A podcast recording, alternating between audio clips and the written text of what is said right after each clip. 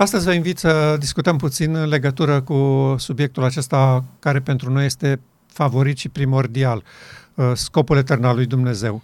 Și să-l vedem sau să-l plasăm în care este prioritatea bisericii timpului nostru sau al bisericii vremii sfârșitului, oricare ar fi aceea.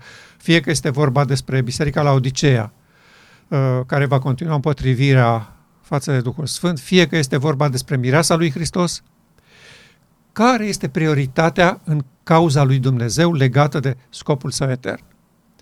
Și această uh, dezbatere și discuție uh, cred că este necesară din mai multe puncte de vedere. Există un puternic simțământ pe care eu l-am perceput în toți anii ăștia cât am fost uh, membru bisericii, că Dumnezeu nu are un alt scop cu poporul său decât evangelizarea lumii. Și se aduc multe versete uh, acceptabile, uh, mergeți în toată lumea și faceți ucenici și așa mai departe.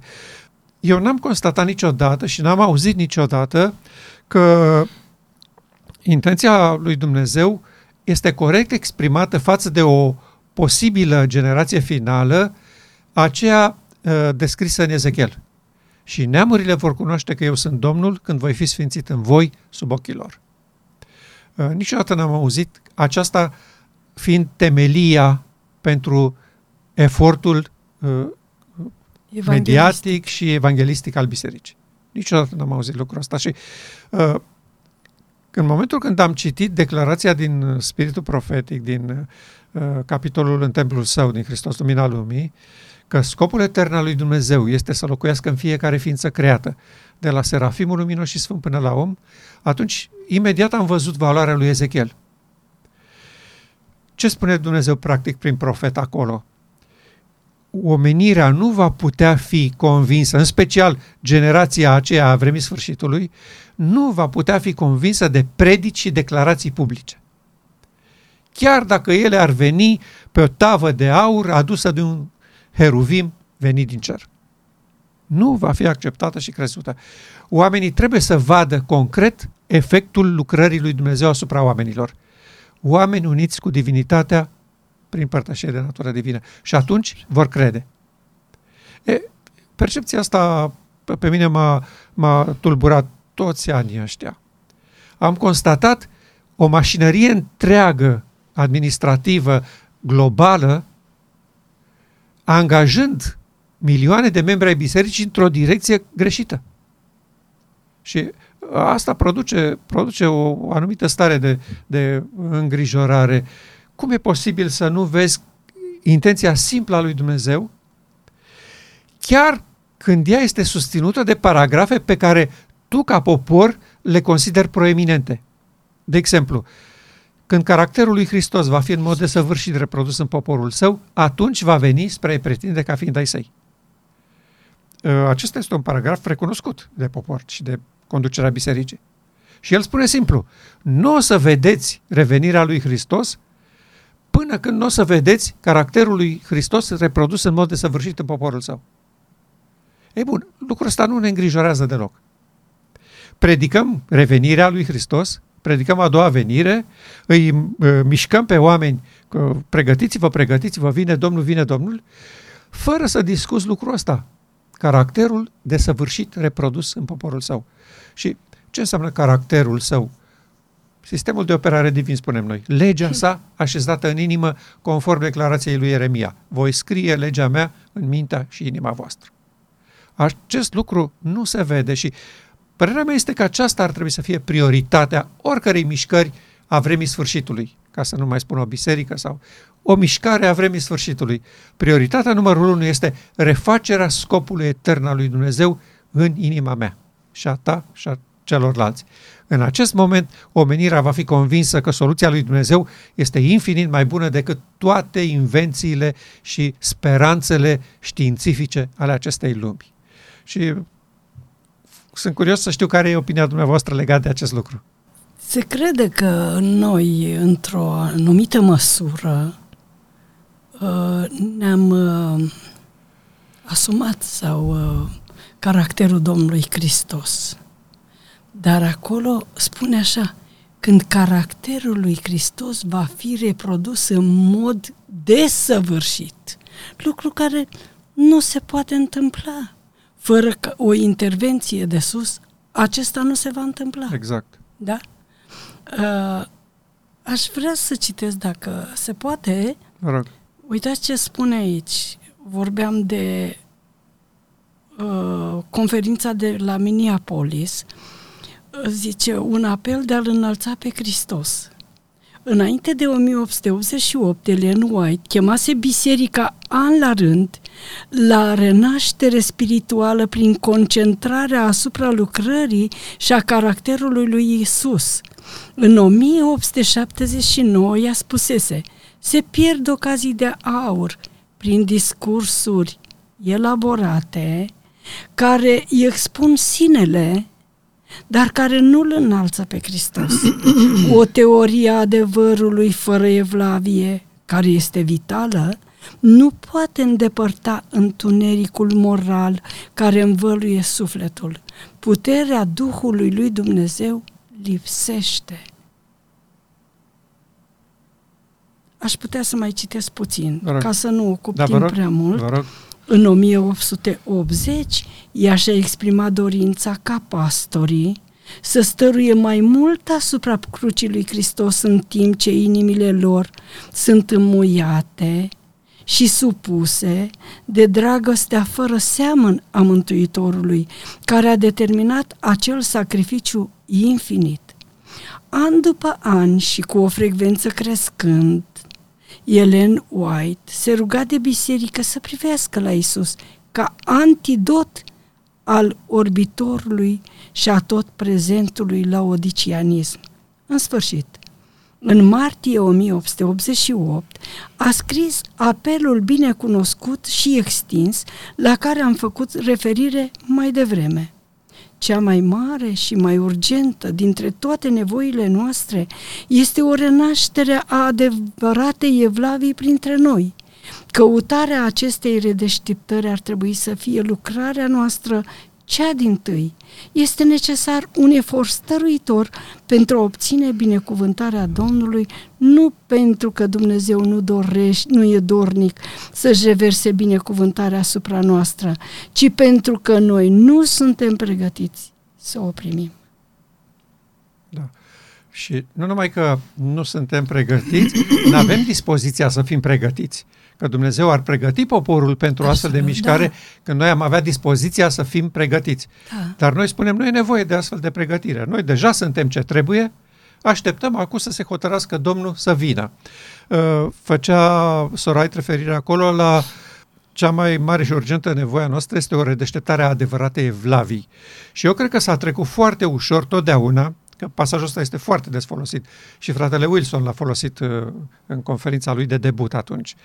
Uh, este, este foarte uh, nebăgat în seamă întrebându-ne ce e aia deșteptare și ce e aia e, e, adevărată evlavie. Că noi credem că evlavie înseamnă viața religioasă, viața creștină. Asta înseamnă evlavie. Nu, nu. Pavel spunea asta. Taina, secretul evlaviei este Hristos în voi. Nădejdea slavei. Vreți slava aia pierdută în Eden? Vreți slava aia promisă de Dumnezeu poporului său biruitor? Asta înseamnă Hristos în voi. Și, și uh, imaginea de aici a fost aceasta, uh, preluată din uh, catolicism, apoi prin ortodoxism și noi, când am devenit adventiști, am adus-o cu noi. Ce înseamnă să l-ai pe Hristos în tine? Păi la Sfânta Cină. Mănânc pâinea și beau mustul, nu așa a fost? Da. Da, simbolul ăla, se întâmplă ceva acolo, sigur, nu vine Hristos personal să intre în mine, dar, dar este viața Lui acolo, care vine prin pâinea aia. Sigur, și când studiem, și când ne rugăm, da. și uh, avem, și când mergem la biserică, deci toate astea înseamnă că Hristos este în noi. Da, exact. Asta nu a fost putem greșeala. neglija uh, solia pe care George și Wagner a adus-o din partea lui Dumnezeu. Pentru că atunci s-au clarificat lucrurile. A zis, da, într-adevăr, ce faceți voi. Dar uite care este scopul etern al lui Dumnezeu. Voi nu veți putea niciodată să ajungeți să reproduceți caracterul lui Hristos până când, nu? Până când nu intervine uh, această putere de sus, când scopul etern uh, al lui Dumnezeu sau uh, reașezarea sistemului de operare divin în templul sufletului. Puteți să vă luptați. Absolut. Și ne-am luptat. Și, și ne-am luptat an la rând. Și nici lucrare misionară, oricât ne-am străduit noi, nu se poate face până când nu avem plinătatea Duhului Sfânt. Eu așa înțeleg lucrurile, da. vă rog să... Exact, da, da. da. A, a, asta, asta spune și ea acolo. Da. Uh, Evlavia pe care o aveți voi nu folosește la nimic în contextul marii controverse. Poate să vă dea sentimentul că sunteți băieți buni, că trăiți frumos în societate, că respectați cauza lui Dumnezeu, dar nu va folosi cu nimic încheierii marii controverse. Ori bătălia aceasta este. Chiar expresia uh, adevărata evlavie, care provine din declarația lui, lui Pavel, ar trebui să pună punct acestei uh, inutile dezbateri în poporul nostru, uh, suntem ce trebuie sau nu suntem ce trebuie. Păi suntem ce trebuie atâta timp cât acceptăm sfatul martorului credincios. Nu ai prietene pe Hristos locuind în tine. Ori ce ai spune și ai pretinde tu. Scopul etern al lui Dumnezeu înseamnă ca Duhul Sfânt să revină în locuința Lui. Corpurile noastre au fost construite ca niște locuințe, ca niște tabernacole, ca niște corturi. Ele funcționează corect și fizic și psihic și spiritual și moral când sistemul de operare, adică Duhul lui Dumnezeu, locuiește acolo. Fără el am văzut rezultatele la satana, la îngerii lui și la întreaga omenire. Și întrebarea cerului este, vreți să trăiți așa? Nu o să fie mult până când vă distrugeți unii pe alții. Absolut. Vă rog să acceptați taina Evlaviei, despre care va vorbi Pavel. Uh, nu sunt invenții ale unora mai recent. De 2000 de ani, Duhul lui Dumnezeu ne spune, secretul credinței este uh-huh. Hristos în voi. Domnul Hristos a spus la fel. Dacă Tatăl nu locuiește în mine, eu nu pot să fac nimic. Deci nu există scurtătură sau uh, ocoliș la intenția și scopul etern al lui Dumnezeu. Iar noi exact acest scop l-am anulat, l-am, l-am scos din prioritățile și intențiile de lucrare ale acestui popor. Apostolul Pavel se socotea ca unul care a trăit credința potrivit cu educația care o avea. În partida cea mai strimtă. După aceea a primit pe Domnul Hristos și știm din toate scrierile că a fost un om deosebit, un om special. Cu toate astea, el zice, sunt cel mai păcătos dintre oameni. Cel din trei dintre păcătoși. Da. Acum, noi batem moneda pe cuvântul Domnului care spune când cineva a venit la el, do- uh, învățătorul, ce bine să fac ca să am viață veșnică? Și Domnul Hristos îi spune, binele este unul singur, păzește poruncile. Și noi propovăduim, și așa am făcut zeci de ani de zile, fratele meu, dacă păzești cele 10 porunci, ești mântuit. Fără să ținem cont și de alte învățături, de altă lumină. Pentru că așa am fost învățați și noi mai departe am învățat așa. Numai că s-a demonstrat cu toată strădania mea și a soției și a lui Pavel de a păzi poruncile așa cum le înțelegem noi și așa cum scrie ele, n-am realizat prea mult. Ne-am dovedit de multe ori falimentari. Și de aia trebuie să trecem să mergem în lumina crescândă, prin solia aceasta, noi cu adevărat am mers și sfătuim și pe alții să studieze în lumina crescândă pentru că vor avea doar de câștigat și se va uimi când va vedea ce lucruri au fost ținute ascunse de noi Așa pe este. care noi nu le puteam percepe. Nu credeam că poate să existe atâta lumină. am la îndemână aici o carte, cea mai mare nevoie a adventismului, scrisă de Roneme Glozet, așa, adventismului, revărsarea Duhului Sfânt. acesta este Closet, predă la seminarul teologii din Andrews, an, uh, cadrul Andrews University și este angajat ca secretar de câmp al diviziunii nord-americane, fiind și directorul Institutului de Evangelizare al acestei diviziuni. Așa, originar uh, mai puțin interesează. Uh, noi, sau cel puțin eu, dacă nu aveam cartea asta oficială, eu puneam foarte mult la îndoială scrierile dumneavoastră sau altora. Domne, nu, nu sunt oficiale, nu e din cadrul bisericii.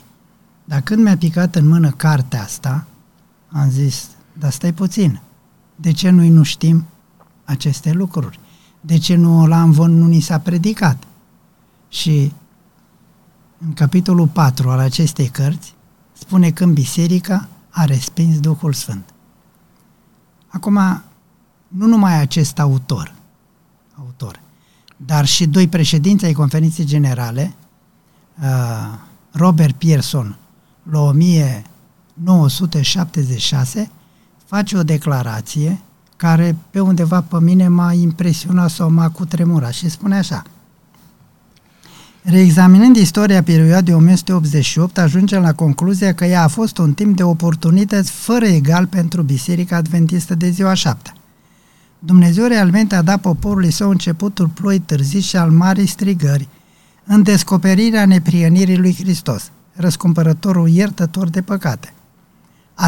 Atitudinea și spiritul manifestate de prea mulți la acea sesiune – au făcut necesar ca Dumnezeu să retragă acea binecuvântare specială. Este clar că plinătatea acelei binecuvântări minunate pe care Dumnezeu dorea să o reverse peste biserică nu a fost primită atunci și nici după aceea. Deci în 1976, spune președintele conferinței generale, da. nu Gili Cârstea sau altcineva. În lumina acestor fapte ale istoriei, grija noastră principală ar trebui să fie aceea de a înlătura orice barieră care împiedică puterea făgăduită și prin pocăință, credință și redeșteptare și reformă, să eliberăm drumul astfel ca Domnul să poată face această lucrare specială pentru noi și prin noi.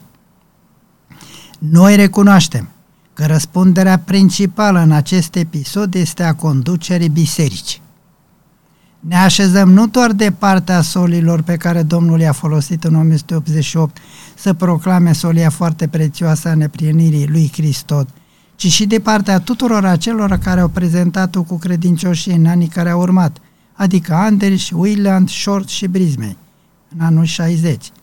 Dorind să învățăm din greșelile trecutului, astfel ca rebeliunea, încăpățânarea, nesupunerea, suspiciunea și invidia să nu fie găsite între noi. Excepțional. Semnează președintele conferinței generale Robert Pearson, 1976. Și mai e încă un uh, președinte al conferinței generale care e de acord cu solia asta și mai este încă unul, dar zice că s-a dat de partea uh, poporului ca și Aaron. Aaron, da. În 1926, Daniels, fost președinte al conferinței generale, a publicat primul studiu complet extensiv cu acest subiect, bazat pe cunoștințele sale și pe experiența personală a sesiunii 1988. El a recunoscut că biserica ajunsese oarbă și cu inima întunecată. Biserica, pierzând în vedere natura păcatului, n-a f- pierzând în vedere natura păcatului, n-a fost în stare să-și perceapă adevărata ei condiție, de aici și starea laudiciană a lucrurilor ce, ce o privește. Deci doi președinți ai conferinței generale. Nu doi oameni de rând ca noi sau ca pastor să mă știu. Da. Aceasta era cel mai important mesaj care a fost dat vreodată Bisericii Rămășiței. Adventiștii credeau în adevărul gemene, credința lui Isus și poruncile lui Dumnezeu. Problema era că acest cuplu era procesat doar la un nivel intelectual. Dragostea copleșitoare a lui Hristos pentru păcătos și lucrarea lui pentru și în favoarea acestuia era departe de a fi o realitate la nivel personal. Astfel, biserica predica adevărul cu acuratețe, dar membrii ei avea puțin habar de puterea lui transformatoare. Era nevoie ca poruncele lui Dumnezeu și credința în Isus să fie puse în cadrul lor adecvat, în rama aceea necesară. Îngerul călăuzător i-a spus lui Ellen White, Mai este încă multă lumină care trebuie să lumineze din legea lui Dumnezeu și din Evanghelia neprienirii. Acest mesaj, înțeles în adevăratul său caracter și proclamat prin Duhul, va lumina pământul cu slava sa, o putere care va trimite razele soarelui neprienirii pe cărările înalte și joase ale vieții. Da, uh, permanent au existat oameni și martori la orice nivel, oricât de sus am dorit noi, uh, ca să justifice intenția lui Dumnezeu de a clarifica lucrurile în 1888. Și, și acești doi președinți pe care noi îi onorăm foarte mult și alții din poziții de răspundere au mai vorbit, uh, unii dintre ei doar la pensie, când nu mai era niciun pericol pentru statut, dar uh, au avut curaj și au vorbit. Uh, de asemenea, aminteam aici de frații Willan și Short. Tot așa, pastorii foarte respectați în poporul nostru, care au văzut gravele probleme ale bisericii la Odisea și le-au semnalat. Uh, nu au fost uh, niște critici vehemenții uh, nemulțumiți de ce se întâmplă cu ei sau ce le-a făcut lor biserica, pentru că lor biserica nu le-a făcut niciun rău. Nu aveau nicio supărare cu cineva de la conferința generală sau de la conferințele locale.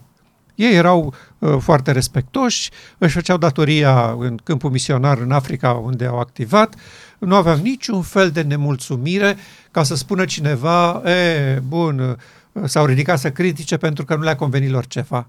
Nu, nu e adevărat. Acești frați chiar nu au avut nimic care să uh, nu le convină. Erau bucuroși pentru ce fac, își asumaseră rolul și locul acolo unde fusese trimiși, erau bucuroși pentru ce fac și mulțumiți, nu visau să devină personalități importante și n-au devenit niciodată. Și totuși, în această lungă perioadă de peste 50 de ani, conferința generală a fost pornită total și, și de plin împotriva lor. Iar fratele Wilson, cu paragraful ăsta pe care l-ați citat, vine și spune orice critici ați aduce voi intenției lui Dumnezeu din 1888, noi stăm martori că eșecul nostru la Odicean se datorează acele împotriviri față de solia Domnului și față de uh, solii pe care le-a trimis. Și noi nu putem astăzi să uh, ne facem că n-auzim și că nu pricepem. Sigur că da. Asta este cea mai gravă afectare a priorității pentru care acest popor a fost ridicat la existență. În primul rând, el nu trebuia să devină o biserică, trebuia să rămână o mișcare, iar această mișcare trebuia să fie exemplificarea lui Ezechiel 36. Și neamurile vor cunoaște că eu sunt Domnul când voi fi simțit în voi. Mă gândeam la ceea ce e scris în Apocalips. Zice, cine are urechi de auzit, să audă ce zice bisericilor Duhul. Și la declarația Domnului Hristos care spunea, zice, aveți ochi, dar nu vedeți, aveți urechi, dar nu auziți. Adică nu le folosiți. Nu le folosiți. De aceea păcatul vostru rămâne. Pentru că nu aveți un interes deosebit să deschideți să deschideți urechile la soliile pe care le trimite Dumnezeu, să deschideți ochii și să vedeți realitatea lucrurilor, să comparați, să vedeți ce se întâmplă și ceea ce spune Dumnezeu. Eu aici am avut foarte mult, uh, cum să zic, uh, m-am luptat foarte mult cu realitatea, cu ceea ce se întâmplă în biserică și cu ceea ce am studiat din Cuvântul lui Dumnezeu. Și zic, uite, câtă dreptate are Ioan pe insula Patmos. Bine, înțeles că Duhul Sfânt i-a vorbit și i-a spus lucrurile astea. Asta se întâmplă chiar acum cu, cu biserica la Odiseea. Mai am un paragraf. Vă rog. Dacă după marea dezamăgire de 1944 ar fi rămas neclintiți în credință și ar fi urmat uniți pe calea deschisă și de providența lui Dumnezeu, primind solia Îngerul al treilea și propovăduind-o cu puterea Duhului Sfânt în lume, adventiști ar fi văzut mântuirea lui Dumnezeu. Domnul ar fi lucrat cu putere împreună cu eforturile lor. Lucrarea ar fi fost încheiată, iar Hristos ar fi venit deja pentru a-i da poporului său răsplata. Totuși, în perioada de îndoială și nesiguranță de după dezamăgire, mulți credincioși adventiști a renunțat la credința lor. În felul acesta lucrarea a fost împiedicată, iar lumea a fost lăsată în întuneric. Dacă întreaga mișcare adventistă s-ar fi unit în respectarea poruncilor și a credinței lui Isus, cât de diferită ar fi fost istoria noastră. Nu a fost voia lui Dumnezeu ca revenirea lui Hristos să fie întârziată atât de mult. Dumnezeu nu a plănuit ca poporul Israel să rătăcească timp de 40 de ani în postie. El a făgăduit să-l conducă la, în țara Canaanului și să întemeieze acolo un popor sănătos, fericit și sfânt. Totuși, cei cărora li s-a predicat la început nu a ajuns în Canaan din cauza necredinței. Inima lor a fost plină de murmurare, răzvrătire și ură și nu au putut împlini legământul pe care Dumnezeu l-a făcut cu ei. Cei 40 de ani de necredință, murmurare și răzvrătire a ținut Israelul din vechime în afara Cananului. Aceleași păcate au amânat intrarea Israelului modern în Canaanul ceresc. Făgăduințul lui Dumnezeu nu au dat greș în niciuna dintre cele două situații. Necredința, spiritul lumesc, lipsa de consacrare și certurile din așa zisul popor declarat al lui Dumnezeu sunt cele care ne-au ținut atât de mulți ani în această lume a păcatului și întristării. Paragraf din uh, Cartea Evangelizare, pagina 550-551. Da, ea de multe ori a atras atenția asupra acestui lucru. Uh, voi continuați rutina religioasă bazată pe dogmele și doctrinele voastre, dar nu țineți cont de sfatul lui Dumnezeu. Ce li s-a reproșat celor din vechime pe timpul lui Moise? V-ați opus scopului lui Dumnezeu, planului, intenției sale și dorinței sale. Uh, nu era vorba despre uh, că ai furat găina vecinului, că ai mințit pe socru, că i-ai dat în cap uh, copilului. Nu astea erau problemele care erau reproșate poporului. Ci voi v-ați împotrivit intenției lui Dumnezeu cu voi. El a avut cu voi un scop și voi v-ați împotrivit. Voi v-ați așezat în drum. E, exact asta este și problema de astăzi. Noi putem să fim riguroși cu privire la datoriile noastre față de Dumnezeu, indicate de Biblie și de Spiritul Profetic, 100%. Marea controversă nu se încheie. Nu este o chestiune că poporul e cam leneș, nu prea e ascultător de porunci, îi place păcatul, îi place moda, îi place lumea, îi place nu știu ce. Nu astea sunt problemele. Voi nu doriți să fiți vindecați. Voi vreți să fiți luați la cer pe baza performanțelor voastre față de niște sfaturi bune. Adică te-am sfătuit să faci asta, asta, asta, o fac și merg în cer. Aici asta greșeala oricărei organizații religioase. Au făcut o listă membrilor cum trebuie să se poarte și le garantează că dacă se poartă așa, vor uh, ajunge în cer. Uh, ați făcut o referire la uh, tânărul bogat, ce să fac ca să ajung în cer? Păzește poruncile. A fost o provocare asta. Pentru că el nu putea să păzească poruncile, aia e chestiunea. Și Domnul a spus, voi ăștia farisei, el făcea parte din elite, voi credeți că, pun, pune mâna și păzește-le să vedem, dacă poți. Asta era ideea. Să constatați că trebuie să veniți la mine, că nu puteți, că dacă puteți până acum de mii de ani, le-ați fi păzit. Pentru că în Ioan în Ioan spune așa, că își despărțiți de mine, zice, rămâneți în mine, după cum lădița despărțită de butuc nu poate să aducă roadă. Tot așa nici voi despărțiți de, de mine nu puteți face nimic. Aici este problema neînțeleasă, că da. fără, fără prezența Duhului Sfânt și zic în totalitate, uh, Uh, noi nu putem să aducem roadele așteptate de Dumnezeu. Da, exact. Exact. Și tocmai asta era și uh, valoarea soluției adusă la Minneapolis. Voi aveți un scop, iar scopul ăsta propus de Dumnezeu este să încheiați marea controversă. Nu să câștigați omenirea la Hristos trăind pe planeta asta și continuând împărăția lui satana. Voi trebuie să încheiați marea controversă. Și m-am mai gândit foarte mult la textul care zice că și faptele voastre bune sunt ca o haină mânjită. Zic, oare? Nu, valo- nu numai că nu valorează. Ce să faci cu o haină mânjită? Da. Da? Atunci, studiind și luând toate aceste declarații ale Domnului Hristos, ale cuvântului Lui, noi putem înțelege foarte clar că soluția lui Dumnezeu este perfectă. Și numai, numai așa se poate, numai așa putem să avem biruință de plină. Numai și numai așa. Cum a spus Apostolul Pavel, Hristos în voi, nădejdea slavei. Și tocmai despre asta învățăm în Solia 1888. Reproducerea caracterului, adică reașezarea sistemului de operare divin în templul sufletului nostru. Da, exact. Și exact împotriva acestei intenții a lui Dumnezeu s-au ridicat totdeauna, că asta nu este o experiență nouă, inventată în mișcarea adventă. Sigur că nu. Așa a fost și acum 2000 de ani și acum 4000 de ani, totdeauna aceeași opoziție față de scopul etern, pentru că administrația acestui glob da.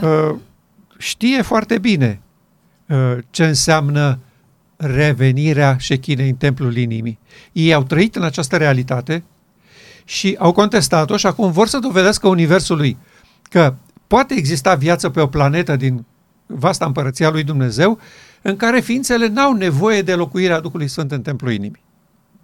Iar mișcarea adventă îi face jocul acestui rebel și susține afirmația că e bine să trăim așa și vom continua să trăim așa, nu avem nevoie de o intervenție pentru apariția unei noi omeniri, oameni părtași de natura divină.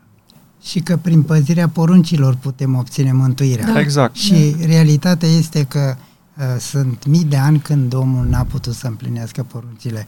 Pentru că venirea Domnului Hristos nu este condiționată de ținerea poruncilor noastre, care suntem învățați. Nu suntem pregătiți. N-am făcut fapte vrenice de pocăința noastră. N-am făcut fapte vrenice de a veni Domnul Hristos să ne recunoască ca fiind ai Lui. Nu că controversa este cea care ține pe loc uh, venirea Domnului Hristos, când caracterul lui Dumnezeu nu este justificat înaintea lumii. Exact. Și uh, sistemul de operare divin încă nu s-a realizat în ființa umană. În manifestarea puterii care va lumina pământul cu slava ei, oamenii vor vedea ceva care în orbirea lor li se va părea periculos, care le va trezi temeri și se vor așeza împotriva ei. Deoarece Domnul nu lucrează conform cu ideile și așteptările lor, ei se vor opune lucrării. Elen White Revieral din 22 decembrie 1990. Da, este un paragraf foarte des folosit de noi, l-am discutat în nenumărate ocazii, nu mai revenim asupra lui, dar da, eu constat că uh, solia asta produce temeri unora. Și dacă doar le-ar produce temeri și ar zice, ok, bun, mie mi teamă, nu mă amestec în asta. Nu, se vor ridica împotriva ei. Asta și vor urâ. Da. Și vor urâ și pe cei care o primesc. Da, categoric. A, ni se induce nouă și la cei din jurul nostru că dacă acceptăm o altă lumină, mergem în lumina crescând asupra, însemnează că noi formăm o altă biserică. Pentru că dacă n-am fost învățați până acum asemenea lucruri, însemnează că sunt străine de biserica noastră. Și se induce de către cei care sunt puși în poziție. Da? Și eu le, le spun, dar nu e altă biserică. Nimeni nu caută să facă o altă biserică și nimeni nu vă spune să plecați din biserica în care sunteți, ci doar e o lumină crescândă pe care noi suntem chemați să o acceptăm, să o, susdie, să o studiem, să o analizăm și să cerem călăuzire și lumină de la Dumnezeu să ne spună dacă este bine sau nu. Noi nu ne luăm după niște oameni, ne luăm după niște scrieri ale lui Elie pe care nu le-am avut până acum. Acum, dacă Biserica la Odisee acceptă sfatul martorului credincios, nu devine o altă biserică? da? Uh, despre Domnul Hristos, Sorai spune așa, Fiul omului este de plin calificat să fie începătorul unei omeniri care se va uni cu divinitatea prin părtășie de natură divină. Asta înseamnă că va apare o omenire deosebită de asta. Deci nu numai o nouă biserică, apare o altă omenire. Asta cred eu că frisonează pe oameni. Pentru că ei nu-și imaginează cât de înalte sunt scopurile și intențiile lui Dumnezeu cu noi. Ei cred că nu ne trebuie așa o mică modificare de comportament. Uh-huh. Suntem băieți răi, dar ne facem băieți buni. Uh, mâncăm carne, dar după aceea ne pocăim, ne pare rău, nu mai mâncăm. Uh, ne îmbrăcăm uh, ca lumea, dar constatăm și noi că după aceea genul ăsta de schimbare cred că este necesară pentru plecarea la cer. Domnul a spus foarte clar, omenirea asta, așa cum e ea, despărțită de Dumnezeu, nu are viitor. Punct. Asta duce la moarte eternă. Singura soluție este să acceptați apariția unei noi omeniri. Aici e teama, cred eu. Sigur. În studiile noastre am avut Dovada inteligenței este capacitatea, înțelepciunea, puterea de a te adapta la noile condiții, cerințe sau provocări. Noi când ne-am mutat a 10 oară unde locuim acum, soția era așa de energică, așa de împlinită, așa de realizată, așa de bine. Zic, bă, dar parcă tu te-ai născut din nou, tu parcă ai înflorit, parcă ești altă femeie. Știi? Și m-am bucurat. S-a bucurat și se bucură orice. Și cred că la ideea asta a spus dumneavoastră, e o altă biserică, Absolut. care e după voia lui Dumnezeu, care împlinește scopul etern, în care acceptă, dar cât de greu, cât de ușor este. Atât să zici, Doamne, accept solia ta, accept voia ta, accept sistemul de operare divin și abia aștept să ajung la stadiu când să nu mai păcătuiesc. Până acum ne-am străduit, am făcut ce am făcut și nu s-a putut realiza. Și experiența are oricare și dintre, dintre noi. Ei, dacă tu ai un scop ca să faci tot poporul și nu doar separa că câte cineva spune, da, dacă ei, de ce nu se vede la ei? Pentru că Iosua și Caleb erau pregătiți să meargă în, în Canaan, erau sigur că acolo se poate, dar n-a mers singur, a trebuit să aștepte tot poporul și din nefericire a trebuit o generație să așa și o altă generație să intre împreună cu ei. Mai avem de suferit pe pământul acesta până când și ceilalți vor hotărâ și vor accepta să mergem în Canaanul Ceresc. Da, sau unii nu vor accepta și Care noi le vom respecta. E, e alegerea lor, sigur le respectăm deciziile, sigur, e numai normal. Sigur. Acum uh, mă gândesc la, ce, la viziunea care a avut-o Ellen White și spunea că atunci când a fost luată în viziune, uh, s-a mirat de trei lucruri. Că a văzut acolo pe cei care nu credea să fi văzut, că acolo n-a văzut pe cei care credea să-i vadă și a treia mirare a fost, zice că eram și eu acolo. Eu cred că această solie va mișca pe oameni care Uh, de multe ori poate nu dai doi bani pe ei și vor zice, da, domnule, este, da, eu cred că se va întâmpla, chiar am nevoie. Chiar am nevoie ca Dumnezeu să intervină în viața mea și să facă o schimbare radicală. Cei de la răspânte da. și de la gardă. Și vor fi oameni care zice, cine mă, ăsta? Ăsta? Și oameni care o viață întreagă au prezentat adevărul cu putere, cu Adevărul care l-a știu sau care Așa, l-a care, da, dar care se potignesc în această solie, nu vor fi acolo. Da, asta este tragedia prin care trecem și prin care au trecut toate bisericile înaintea noastră. Uitați-vă la generația Domnului Hristos. L-au avut în mijlocul lor viu. Noi azi doar vorbim da. despre el. Noi da. azi doar îi repetăm declarațiile. Dar ei l-au avut concret, fizic, prezent în mijlocul lor n-au văzut nici strălucire, nici frumusețe în tot ceea ce face. Totdeauna l-au criticat, totdeauna i-au schimbat motivațiile, cuvintele, declarațiile. Asta este poporul lui Dumnezeu, singurul obiect al iubirii și grijii lui Dumnezeu. Aceștia făceau cu Hristos ceea ce știm că au făcut.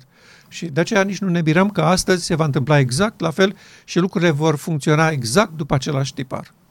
Am vorbit despre naștere din nou sau despre înflorit.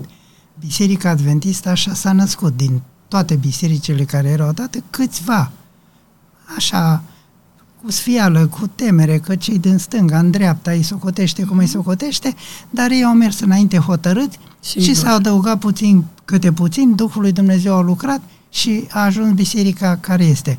Nu putem spune și nu recomand nimănui să zicem avem tot adevărul și noi suntem pe poziția cea mai bună și nu mai avem nevoie de nimic, pentru că suntem la odicieni ne întoarcem înapoi. Când zici, atunci e altfel. Prin urmare, ca să uh, concluzionăm studiul nostru, Dumnezeu ne-a făcut o favoare excepțională să ne așeze în față scopul său etern și intenția sa cu noi. Nu ne împinge de la spate, nu ne îmbrâncește, nu ne pune condiții. Vreau să fac o operațiune asupra minții voastre care necesită pregătire de creator, de specialist, da. și asta înseamnă să reinstalez Duhul Sfânt în templul inimii voastre. Voi așa ați fost creați, conform scopului meu etern. Voi nu puteți funcționa fără acest scop etern. Și prioritatea voastră ca popor ar fi aceasta. Să acceptați cu toată inima informația prețioasă pe care v-am oferit-o, să nu-i mai bagiocoriți pe oamenii prin care eu am vorbit atunci în 1888, să vă atrag atenția că nu este în regulă cu Biserica la Odiseea și că nu există un program de educare sau de domesticire a legii păcatului și a morții. Și uh, speranța noastră astăzi este aceasta, că cei care vor avea urechi de auzit și ochi de văzut vor vedea frumusețe în scopul lui Dumnezeu, în scopul său etern, și vor accepta cu mare bucurie în inima lor și va deveni prioritatea vieții lor refacerea scopului etern al lui Dumnezeu în poporul său. Și în acest moment poporul va fi pregătit pentru demonstrația pe care omenirea o așteaptă cu înfrigurare de mii de ani. Și noi simțim că a inundat în sufletul nostru atâta pace, atâta stabilitate, atâta uh-huh. echilibru și atât de mult așteptăm uh, ziua când să zică Dumnezeu tu, Ilie, tu trebuie să fii altoit, trebuie să fii schimbat. Vreau să pun în ființa ta sistemul de operare divin. Nu ni se cere nimic. Hainele noastre care le-am făcut până acum sunt ca o haină mânjită. Faptele. Faptele noastre și toate cele. Uh, ca să-ți dea cineva ceva gratuit, să nu te costă nimic și să refuzi, parcă e ceva ciudat. E o putere care face să se întâmple așa. Și zice un paragraf că satana a făcut să fie așa. Și ne pare rău că satana a avut succes în foarte mulți semeni de noștri care nu văd frumusețea, delicatețea, gingășia și toate trăsăturile sistemului de operare divin pe care îl dorim și ne rugăm și insistăm și încurajăm și pe cei din jurul nostru ca să guste ce am gustat noi. Slăvit să fie Dumnezeu. Amin. Și mulțumim și dumneavoastră pentru că ne-ați pus la îndemână scrieri care va costa nopți și zile sigur, de studiu, rugăciune sigur. și meditație. Noi credem lucrul acesta din toată inima și este singura rațiune a existenței noastre. Ne simțim onorați și binecuvântați să fim părtași la asemenea ofertă. Uh, ar fi o ciudățenie, să nu zic altfel, să refuzăm, să dăm cu piciorul unei mari binecuvântări și unei salvări atât de simple și atât de delicate pe care ne-a pus-o la îndemână Dumnezeu. Vă mulțumesc și eu pentru credincioșie și mulțumesc. dragoste. O să fim la nunta mielului împreună. Cu mult drag. Să ne ajute Dumnezeu. Așteptăm cu mare dor și bucurie. Și nerăbdare.